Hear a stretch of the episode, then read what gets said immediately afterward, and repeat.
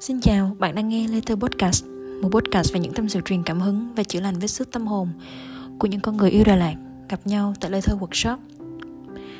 Thỉnh thoảng ngồi ngắm lại ảnh cũ ở những nơi Letter đã từng tổ chức Đọc lại vài lời tâm sự của các bạn khách tham gia Đều gợi nhớ rằng mình đã có những ngày cũ thật xinh đẹp Ở mọi ngóc ngách của Đà Lạt thân thương. Bây giờ thì em rất cảm ơn buổi chiều hôm đó Ngồi vẽ tranh trong khu vườn hồng đầy gió và nắng cùng với list nhạc chị bật. Em đã tạm quên những thứ em đang suy nghĩ. Chỉ nghĩ đến khung cảnh yên bình đấy mãi thôi. Trò chuyện với chị em cũng nhận ra, Dù người khác có bảo em liều Thì em vẫn tin quyết định của em không sai. Dù giờ vẫn suy nghĩ, Nhưng tâm trạng em tốt hơn nhiều rồi. Bức tranh hôm trước, Ai nhìn cũng bảo tranh nhìn buồn thế.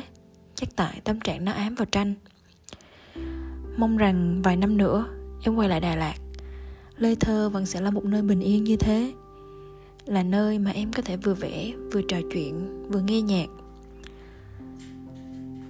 Một chiếc thư gửi từ một bạn khách từ những ngày xưa lắm Từ cái hồi mà mình còn chưa biết Lê Thơ là gì cơ. Còn chưa có kể định lên Đà Lạt ấy Thì Lê Thơ đã như một nơi trốn tìm về của những tâm hồn có chút lạc lối. Mình nhớ đợt chị Linh có kể với mình rằng có những người bạn hối hả lên Đà Lạt thăm Lê Thơ rồi vội vàng về như một liều thuốc cân bằng chống vánh cho cuộc sống hối hả này. Bạn phải check map xem địa điểm Lê Thơ tổ chức ở đâu rồi đặt vội chiếc homestay gần đó. Hay có những bạn lên Đà Lạt tham gia workshop xong muốn tiếp tục cùng chúng mình nấu ăn, uống miếng rượu nóng và ngồi yên lặng ngắm Đà Lạt chuyển màu.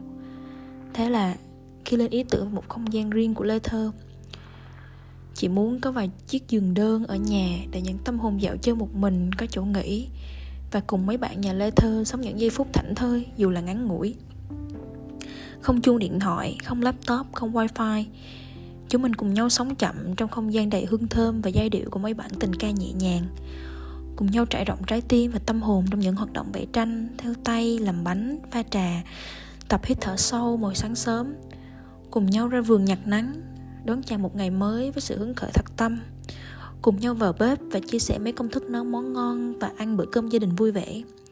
Cùng nhau không làm gì. Người thảnh thơi ngắm nhìn Đà Lạt lặng lẽ chuyển mình giữa ngày và đêm. Cùng nhau kết thúc một ngày trên ban công với giá xe lạnh, bầu trời sao chi chít tranh tranh nhau lấp lánh. Những lời tâm tình thủ thủy cùng với một trái tim đầy lòng biết ơn cho ngày hôm nay, cho sự sống này. Chúng mình kết nối với nhau một cách có chừng mực để ai dù được mở lòng, nhưng cũng có khoảng không dành riêng cho mình. Bây giờ thì mấy chiếc giường trên ngăn gác mái nhà lê thơ đã không còn nữa. Nhưng thay vào đó, chúng mình đã xếp được một không gian trưng bày vài thứ bé bé, xinh xinh, thơm tho của nhà mình. Nên, thiệt tình thì mình cũng đang mong lắm ngày mọi thứ trở lại bình thường, để khoe với bạn những điều mới mẻ của nhà mình, và để lại được chào đón bạn trở về nhà như một người bạn cũ.